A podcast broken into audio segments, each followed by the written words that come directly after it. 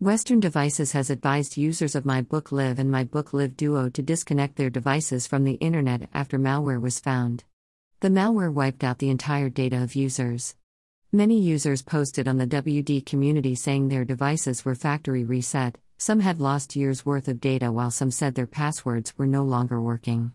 WD reported no breach to its cloud services or systems.